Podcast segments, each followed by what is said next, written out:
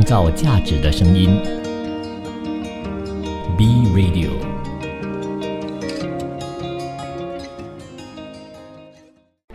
从在地走向国际，从新视角观望世界，从吉隆坡看天下。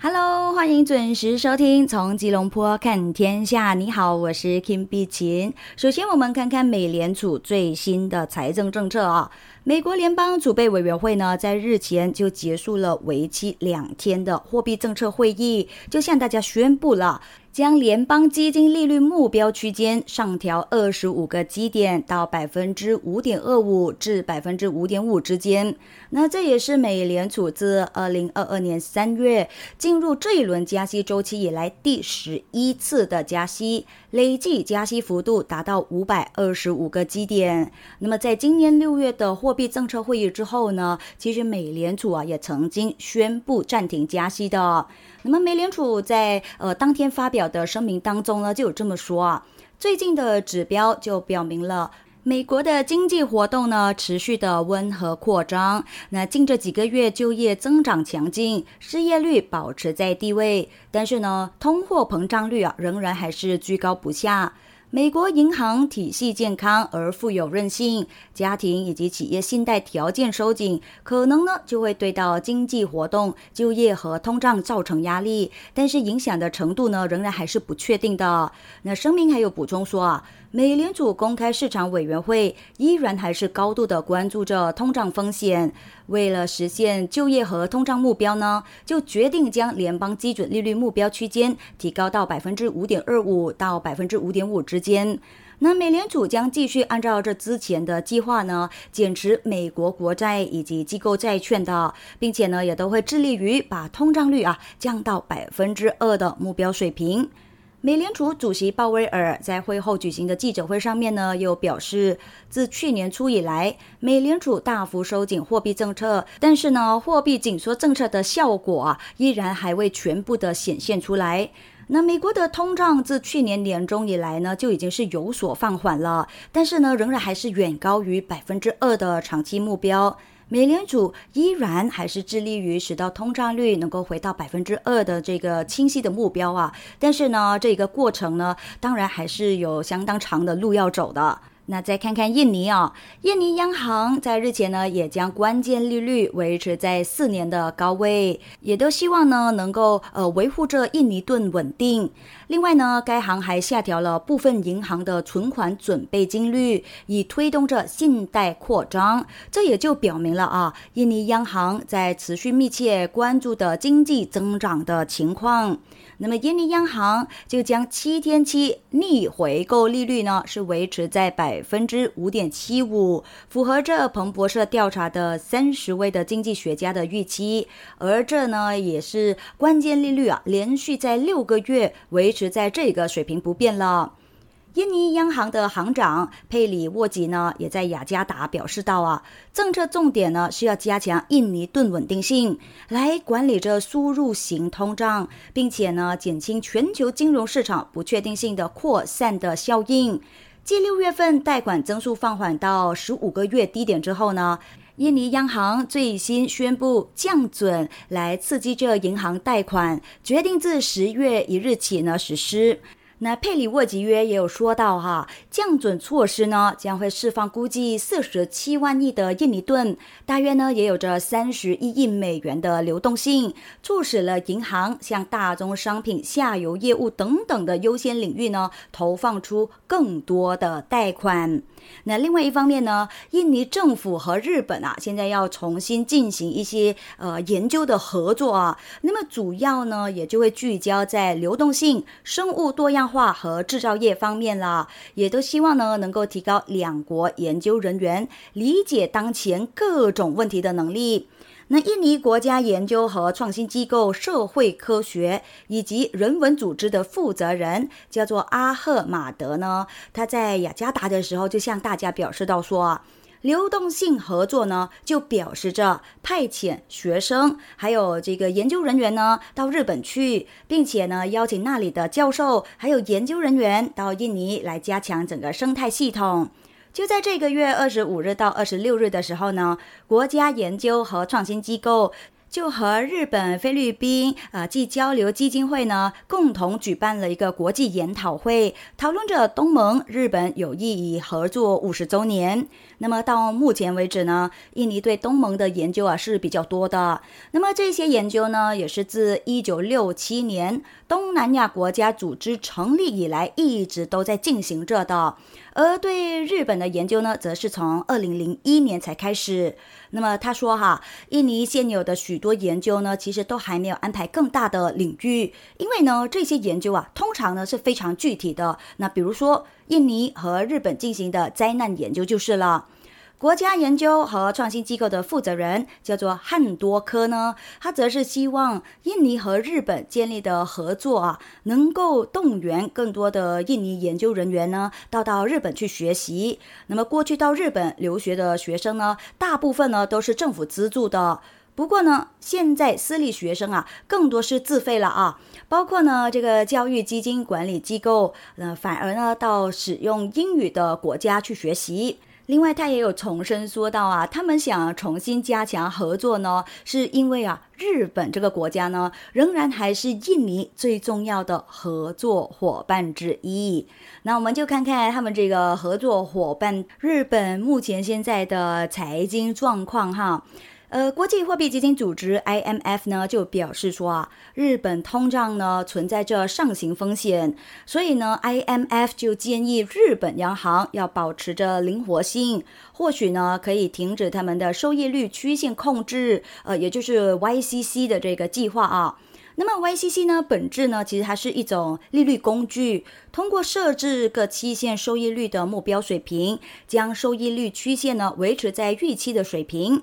IMF 首席经济学家古兰莎呢，在华盛顿的时候就表示说啊，他们对日本当局的建议就是呢，目前货币政策可以保持着宽松，但是呢，需要为可能开始收紧政策做好准备了。那么上述建议呢，也刚好啊是日本央行呃在星期五将做出政策决定之前呢。那外界呢就普遍预计该行呢将会维持货币政策不变的，尽管呢对于收益率曲线控制政策前景的关注度呢就越来越越高哦。高盛和摩根大通等等的公司呢，都预计日本啊将会在这个星期呢进行调整。那虽然 L M F 对于日本央行货币政策灵活性的呼吁呢，已经是有一段时间了，但是呢，星期二的这个最新的表态呀，也似乎比以前有所强化。那么古兰莎呢就表示，他们的建议呢就是要增加一些灵活性，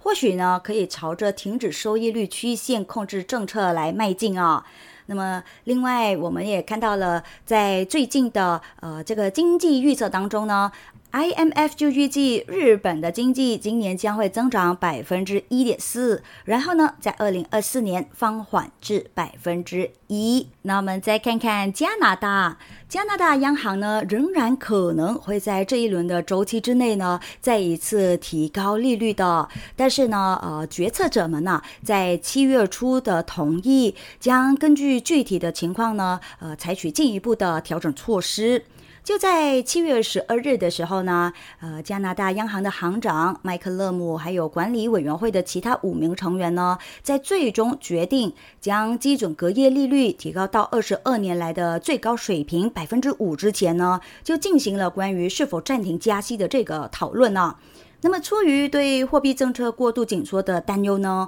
官员们计划在做出未来的利率决议之前呢，还是需要等待更多的信息才行的。那么，该中央银行的下一次利率决定呢，将会在九月六日的时候才会做出。那么该行在呃渥太华呢就发布摘要啊，当中就表示说啊，因为鉴于呃对预测的不确定性，还有更高利率对需求影响的规模还有时机呢，他们将根据现有的证据一次一次的做出未来的呃这个决策的。那么这些讨论确认之后呢，加拿大央行在经历了他们历史上最为激进的加息周期之后，仍然还是乐意对借款成本进行微调。那当中有一点值得注意的就是呢，政策制定者啊就讨论了利率敏感部门的增长和房价的回升。那官员们呢，还讨论了全球的经济哦，也表示说哈，它也比预期啊更为强劲啊。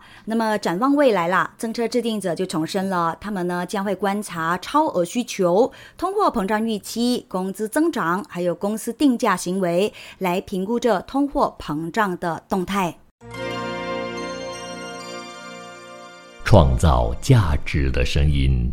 ，B Radio。欢迎回来，继续来关注各国最新的财经数据。那澳洲第二季的通胀放缓的幅度呢，其实是大于市场的预期的。那么当中最主要的原因呢，就是因为澳洲的国内度假成本还有汽油的价格啊，已经是有所下降，所以也就暗示了啊，澳联储再一次加息的压力呢大幅减小。但是呢，这也令到澳元啊大幅的走低。那么目前呢，澳洲利率期货价格显示，澳联储下个星期会议上宣布加息二十五个基点的可能性呢，仅仅为百分之二十五，而数据公布之前呢，大约是百分之五十左右。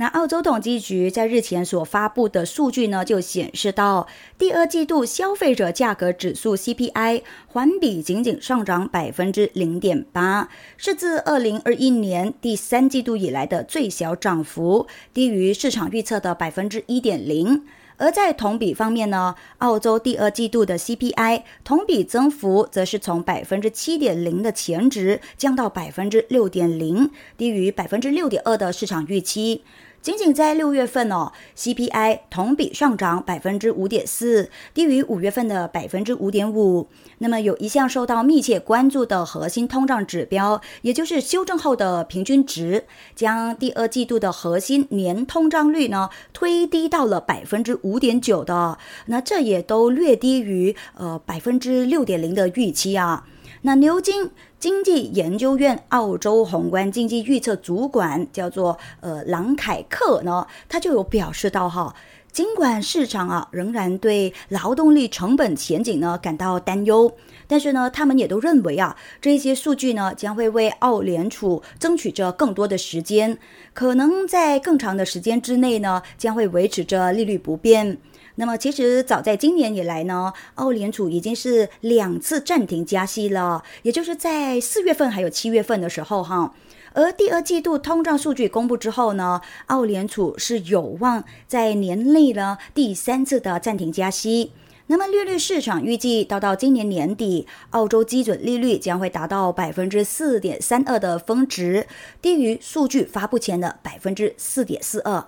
另外，制造业呢，其实是新加坡啊经济增长的主要推动器之一，而这个领域呢，一直啊都是保持着非常强劲的增长势头的，呃，也是呢世界上为数不多制造业超过了全国国内生产总值 GDP 百分之二十的国家。不过呢，最近哈，新加坡的这个制造业的产值呢，一直出现了下跌的趋势。那么最近呢，就有一个数据显示出啊，新加坡六月份的整体制造业的产值呢，是同比下跌了百分之四点九，更是连续九个月下跌。不过呢，这个跌幅啊就有所放缓了啊，因为前一个月呢，则是为下跌百分之十点八。那么经济发展局呢，也在二十六日的时候呢，有发布了一个预估数据显示，那么如果不包括了生物医药领域。六月份的呃，新加坡制造业的产值是同比下跌百分之五点二的。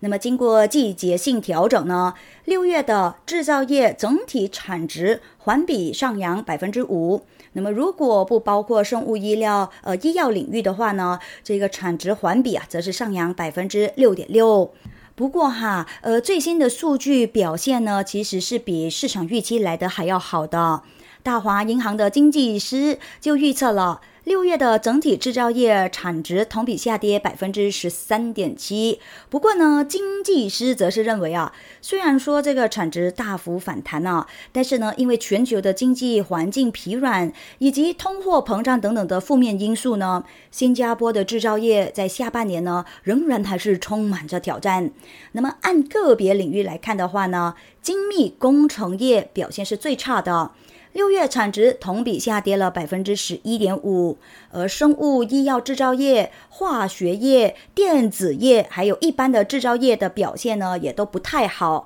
那么产值的跌幅呢，更是介于百分之一点八到百分之八点六。另外，在七月二十五日的时候呢，在越南的胡志明市啊，就有一个呃全球渔业联盟渔业中心和越南渔业联合举办的呃二零二三虾业峰会哦。那么这一次这个峰会呢，其实吸引了非常多的业内专家啦、科学家啦，呃，甚至是国际买家，还有世界主要虾生产国企业以及认真的机构代表呢，都有参与当中啊。他们大家呢就一起来共同探讨解决亚洲和全球虾业面临的挑战，呃，希望说呢能够促进虾业可持续性发展，还有适应气候变化等等的措施以及方向。 가장 越南农业和农村发展部的副部长叫做冯德进呢，他在这个呃峰会上面呢发表讲话的时候，就有表示到说啊，越南水产养殖业呢，特别是半咸水虾养殖业的发展潜力呢是巨大的。每一年呢，虾类的出口啊，就占了越南海鲜出口总额的百分之四十到到百分之四十五了，也都创汇了三十五亿到到四十三亿。美元，那么的确是挺大量啊。而目前呢，越南虾出口到了一百多个国家，其中主要的出口市场呢，呃是欧洲啦、美国、日本、中国以及韩国的。而截至目前呢，越南大约有着两百家的虾类加工厂是获得了欧盟委员会的认可，并且呢也有定期进行一些实地的检查。越南呢也都已经是成为了世界第二大的虾类供应国。出口额呢，占了世界虾类出口总额的百分之十三到到百分之十四。那么二十年来呢，越南虾业啊，一直呢都是保持着接近百分之七的稳定增长速度的。但是呢，越南的虾产业啊，其实也都有面临一些挑战啊，就呃，包括了一些呃病害呀、市场啊等等方面的困难的。所以这一次的峰会呢，也是一个非常好的时机哈，可以让大家呢发表一些意见，或者是一起来探讨说怎么样呢才能够让到整个虾业的发展越来越好的。那么在这个峰会上呢，各位的代表啊，就对虾产量啦、市场的需求啊，提出一些预测，更新了市场的标准，就虾业可持续发展、虾病管理、育种计划、农场管理创新等等的问题呢，都进行了深度的交流。那越南水产养殖者呢，就希望国际的专家、买家还有合作伙伴呢，在峰会上哈，分享虾苗生产啦、饲料啦、环境管理。流行病、水资源管理呃方面的进步科技，同时呢也更新着市场趋势和需求，介绍虾产品研究和商业联系方面的合作机会的。同样还是和粮食相关的报道啊。那么，国际货币基金组织 IMF 的首席经济学家古兰莎呢，他就向大家表示到啊，在俄罗斯退出了一项允许乌克兰通过黑海出口谷物的协议之后呢，全球粮食的价格可能会上涨百分之十五。那虽然说国际货币基金组织仍然还在评估这相关的影响，但是呢，古兰莎表示啊，呃，这个谷物价格上涨百分之十到到百分之十五呢，其实是一个合理的估计来的。他表示到说啊，很明显啊，黑海粮食协议在确保去年世界粮食供应充足方面呢，发挥了相当重要的作用。然而呢，同样的机制啊，反过来呢也会起作用的。也就是呢，这个协议的宗旨啊，预料会给到粮价带来呃上行的压力。那么根据了解呢？俄罗斯在上个星期就终止了和乌克兰的粮食出口协议，这就加剧了全球粮食供应的不确定性了，并且啊，肯定是会加剧了该地区的紧张局势的。那么不仅如此哈，这个举动呢，还危及了从乌克兰出发的一条关键的贸易路线。根据消息，乌克兰其实哈也是世界上最大的谷物和植物油运输国之一。那不过呢，俄罗斯外交部无任所大使俄非伙伴关系论坛秘书处的负责人啊，叫做奥泽罗夫呢，他也有指出说啊，俄罗斯将会向非洲国家提供黑海港口农产品外运协议的替代方案，以确保非洲大陆的粮食安全。那么奥泽罗夫也说了，俄罗斯早些时候呢，已经是向一些非洲国家提供了援助，包括了像马拉维和这个呃肯尼亚等等的国家呢，无偿运送化肥的。那么，其实早在这之前呢，国际货币基金组织也曾经表示了，俄罗斯退出去年七月由土耳其和联合国斡旋达成的黑海粮食协议，将会打击那些严重依赖着乌克兰粮食出口的地区的，就包括了北非、呃中东还有南亚。创造价值的声音，B Radio。欢迎再次回到从吉隆坡看天下，你好呀，我是这一档节目的主持人 Kim 碧琴啊。那么作为啊全球最热门的旅游国家之一，说到泰国呢，呃，我相信啊也都离不开美食天堂。那除了广受着好评的街头美食之外，还有一些夜市的大排档呢，也都不乏米其林摘星顶级的餐厅的。当然啦，还有微笑之都的堂食服务体验，还有他们。这一些比较亲民实惠的价格呢，也都吸引着世界各地的美食博主和游客的。那么有一个机构呢，就报告说啊，泰国餐饮业疫情大流行前初步估值呢，大约是在四千亿铢。那广义上的外卖送餐的规模呢，也应该是在千亿级了啊。但是呢，Line Man Wang Ai 就发布了一个报告指出啊。泰国外卖创业呢是不容易的，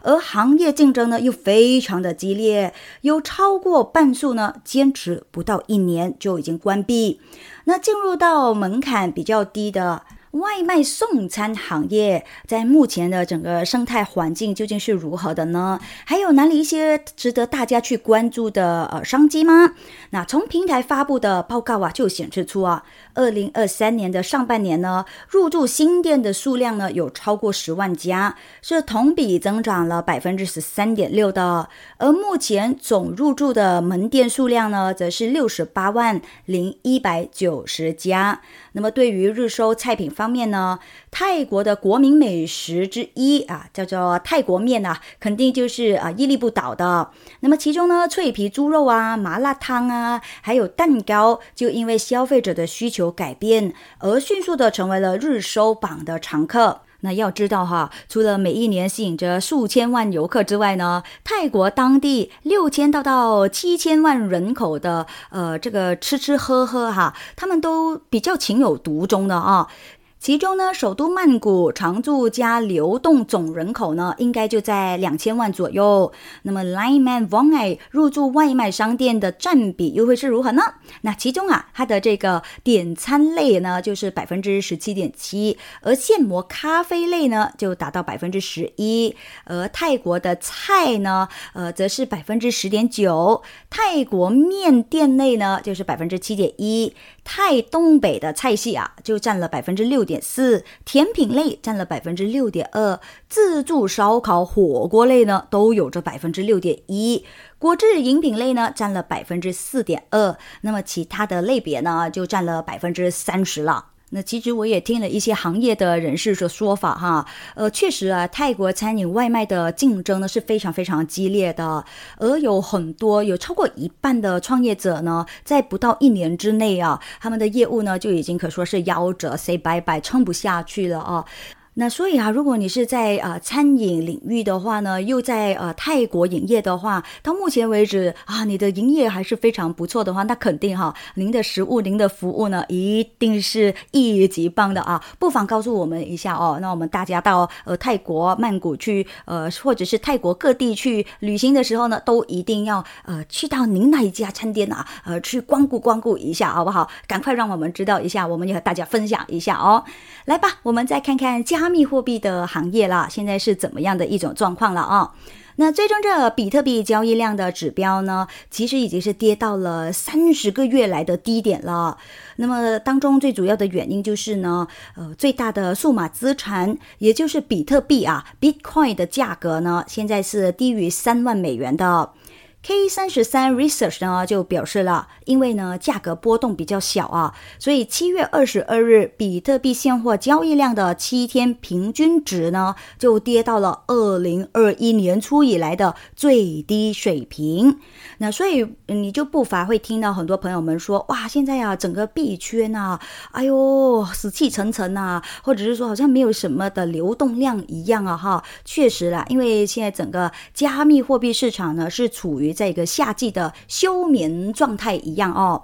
该机构的研究主管谢一，还有高级分析师呢，也都同意了我刚刚的这个说法，就是夏季休眠的一个状态哈。不过尽管如此啊，长期经济放缓之后呢，往往呢都会出现这波动性的飙升的。而过度的杠杆化的交易员呢，也都比较习惯于低波动性环境，从而呢加剧波动性。那比特币今年到目前的这个反弹的部分原因就是啊。美国可能允许现货交易所交易基金直接投资该代币的乐观情绪，呃，已经有所降温。那交易员现在呢，也都正在评估着下一个价格催化剂可能会来自哪里。那有一些评论人士呢，就乐观的认为呢，随着通胀有所放缓啊，全球货币紧缩的浪潮呢，也都即将结束。那美联储发出任何这一类的信号呢，都有可能会提振着全球的市场的。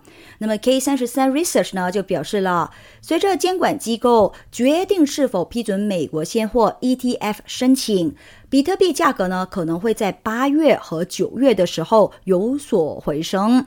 而数码资产衍生品流动性提供商 Orbit Markets 的联合创始人莫伦，他则是说到啊，他们看到相对价值参与者重新燃起了兴趣，也都准备呢，在第三季度尾的时候呢，采取更大的行动。那么和大家说一下啊，比特币的价格呢，现在是处于在两万九千三百零二美元的水平波动啊，就在这个月呢，已经是下跌了大约百分之四左右了。那么以太币还有 BNB 啊等等比较小的这种代币呢，也都几乎是没有变化。比特币二零二三年的涨幅呢，大约是百分之七十七，而七月初的涨幅呢，大约则是为百分之九十。那我们再来关心一下，呃，芯片法案呢？那备受着大家所关注的欧盟芯片法案呢，现在在欧盟的理事会啊，就获得了批准了。那欧盟呢，也都完全了全部表决的程序，所以法案呢，现在啊，只是等待签字生效而已了。那根据欧盟公布的一篮子的措施呢，芯片法案在生效之后，欧盟计划呢是调动这四百三十亿欧元公共和私人的投资，包括了呃将会拨款三十三亿欧元欧盟的预算，意图呢到二零三零年的时候呢，将欧盟芯片的全球市场份额从目前的不到百分之十提高到百分之二十。那另外呢，欧盟啊还将会创建呃这个能力中心呢，吸引着人才，推动着芯片的研发，设立芯片出口监测机制，应对着可能会出现的供应危机。同时，也都鼓励成员国呢扶持着芯片生产还有创业，为打造欧盟芯片生产基地呢创造一些条件。那欧盟轮值主席国就的代表啊，就是西班牙的工业。贸易还有旅游部长格麦斯呢，他在公告当中有这么说啊：面对着全球芯片竞争，欧盟将会通过芯片法案呢，领跑着世界，推动着芯片生产、投资、研发等等。那么长远的目标呢，就是要复兴欧盟芯片产业，减少对外部的依赖。那在加快脚步推出芯片法案的时候呢，欧盟啊也速度的表示的，目前欧盟过于依赖境外芯片供应商，而他们的工业啊、国防啊、能源啊、健康等等战略产业呢，都面临芯片供应中断或者是短缺的问题，在新冠肺炎期间呢，就变得更为突出。所以呢，就非常的希望啊，这个芯片法案为欧盟能够创造一些商机，还有就业岗位，增强欧盟在芯片领域的技术主权了。再来呢，就是和大家分享各企业呃最新的动态了啊。那我们看看 Meta，那 Meta 二零二三年的第二季度的收入呢，呃是健康增长了百分之十一的啊，这可说是超出了华尔街的预期哈。所以这也都表明了这一家社交巨头的广告业务呢，是正在经历去年的低迷之后有所复苏。那么这一家脸书和 Instagram 的母公司也公布营收是达到了三百二十亿美元，净利润为七十七点九亿美元，增长了百分之十六。而根据 Refinitiv 的数据呢，分析师平均预期营收为三百一十一点二亿美元，每股收益则是为二点九一美元。不过呢，在去年哈，这一家呃社交巨头呢，就有一个部门是遭到了巨亏损呢。那到底是哪一个部门呢？亏了多少钱呢？在这里卖个关子，我们先休息一下，回来之后再为你公布。欢迎你继续留守着创造价值的声音，B Radio，创造价值的声音，B Radio。欢迎回来，承接着刚刚尾端的呃 Meta 的消息哈。那 Meta 二零二三年第二季的收入呢，其实是健康增长了百分之十一的。不过呢，在去年呐，负责着元宇宙业务的 Reality Labs 则是亏损了。一百三十七亿美元，收入为二十一点六亿美元。那么这在一定的程度上面呢，其实也是由该公司的呃这个 Quest VR 的头盔所推动的啦哦。而再加上第一季度亏损的三十九点九亿美元的话呢，这也使得他们在去年年初以来的总亏损就达到了大约二百一十三亿美元了。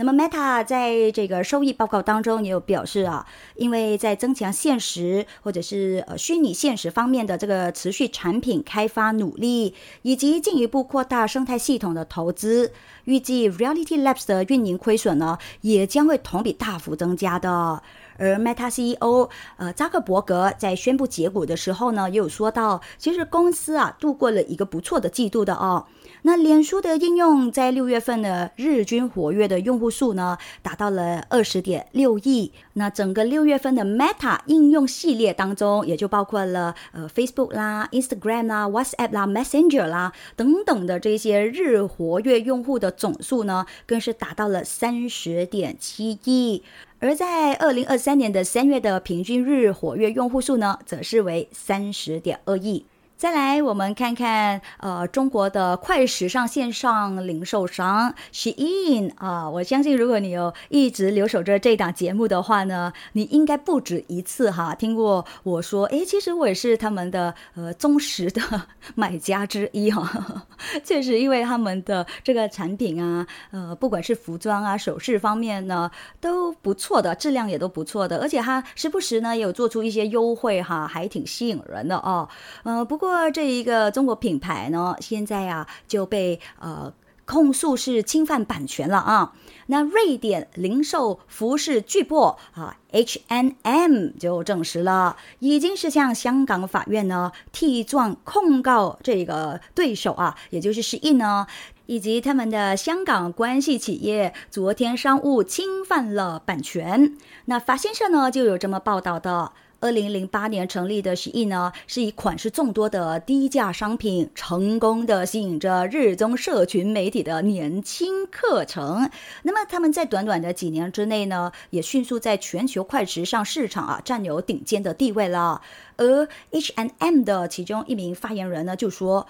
他们认为啊，是印在多件案例当中呢，是侵犯了他们的设计版权。那根据香港法院的文件呢，H and M 在诉状当中表示，Shin 的产品和他们的产品间呢存在着极为明显的相似处，显示他们一定是复制 copy 啊这样子哦。还指出呢，Shein 对 H&M 的版权作品进行没有获得授权的明显复制，那么规模呢如此的庞大。而目前总部在新加坡的 she 呢，更是透过了一名代表以电子邮件的。方式呢，向大家表示说，他们不对进行中的诉讼呢置于任何的置评的。那么除了 H&M 之外呢，其实美国有三位独立设计师啊，也都在这一个月呢对 Shein 啊提出了侵权的呃诉讼哈，也都指控对方呢借由一件件独立侵权变得富有，这是他长期而且持续中的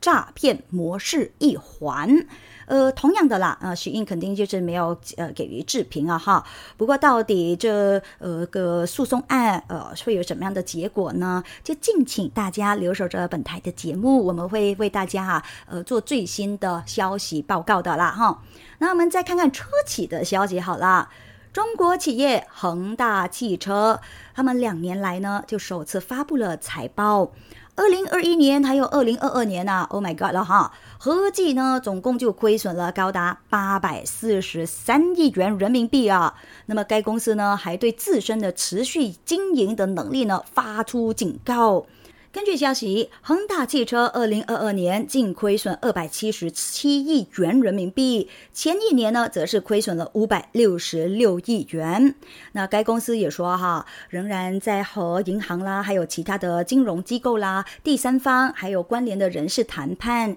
以续期呃将在今年十二月三十一日之后的十二个月之内啊到期的现有借款还有公司债券呢，并且筹集短期以及或许是长期。资金来履行这财务的责任。那么恒大汽车也表示，哈，管理层啊是否能够实现上述计划还有措施，其实呢也都存在着重大的不确定性哦。啊，这个信号给的大家真的非常的人心惶惶哈。那么这一家电动汽车制造商的最初目标呢，其实哈是想要挑战 Tesla 的。恒大汽车市值鼎盛的时候呢，也都曾经超过福特汽车。而后来呢，就因为母公司，也就是恒大集团呢，出现了这个债务的危机哈，所以恒大汽车的股价呢，也都一泻千里啊。就在去年四月份的时候呢，该股更是在没有给出特别原因的情况之下呢，就宣布停牌。那么，如果恒大汽车不能够在十八个月之内重新发布财务业绩的话呢，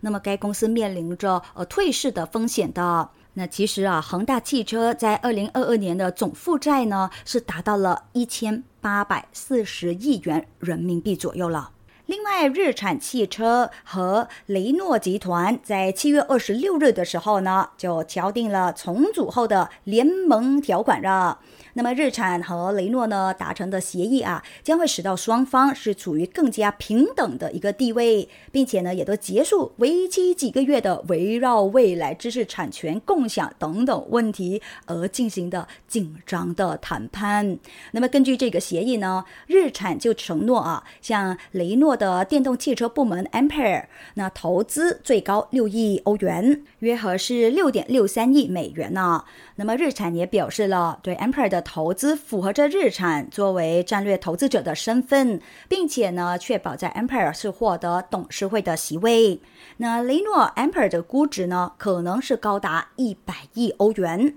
这也将会使得日产在 Ampere 的投资占比呢，最高达到百分之六左右，低于他们在二月份透露的投资占比啊，也就是最高百分之十五。那日产 CEO 内田成呢，他也说到了啊，对 Ampere 的这一个投资补充，并加强了日产在呃欧洲的电动化发展的。另外呢，根据这个协议啊，雷诺还确认了将他们持有的日产股权减少到百分之十五的承诺，使到双方呢现在是处于一个平等的地位。那雷诺呢，目前是持有日产大约百分之四十三的股份的，雷诺将会把百分之二十八点四的日产股份呢转让给一家法国信托公司。那雷诺的 CEO 卢卡德梅奥呢，则是表示啊。这一些协议呢，为他们在全球主要市场重新启动业务运营提供了坚实的基础，并且呢，也有可能创造数亿美元的价值。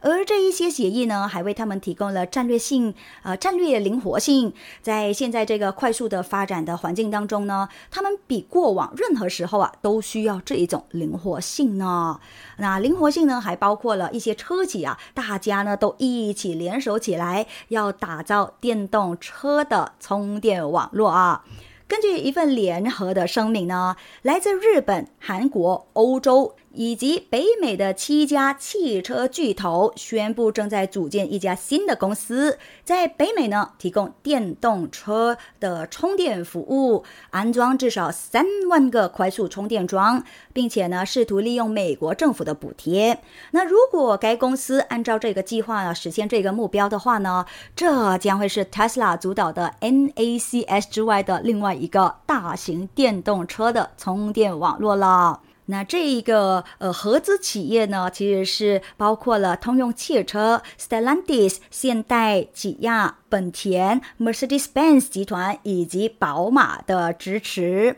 那这家合资的公司安装的充电站呢，将会支持这两种的连接器的，也就是 Tesla 主导的 NACS，以及其中很多汽车制造商一直都在使用的组合充电系统 CCS。那么该合资企业呢，也将会利用公共和私人资金来建设该网络。那么市场就预计啊。Tesla 和这一家新成立的合资公司的投资呢，也都将会满足着电动呃美国的电动汽车基础设施计划的要求，也就是支持在美国呢安装高达五十万个超级充电桩。只是我不晓得说我们的马斯克先生会不会允许这件事情发生哈。好了，那今天的分享呢，我就全部介绍完了啊。呃，感谢您的收听啦，我是 Kim 碧琴，我们下次见喽，拜拜。创造价值的声音，B Radio。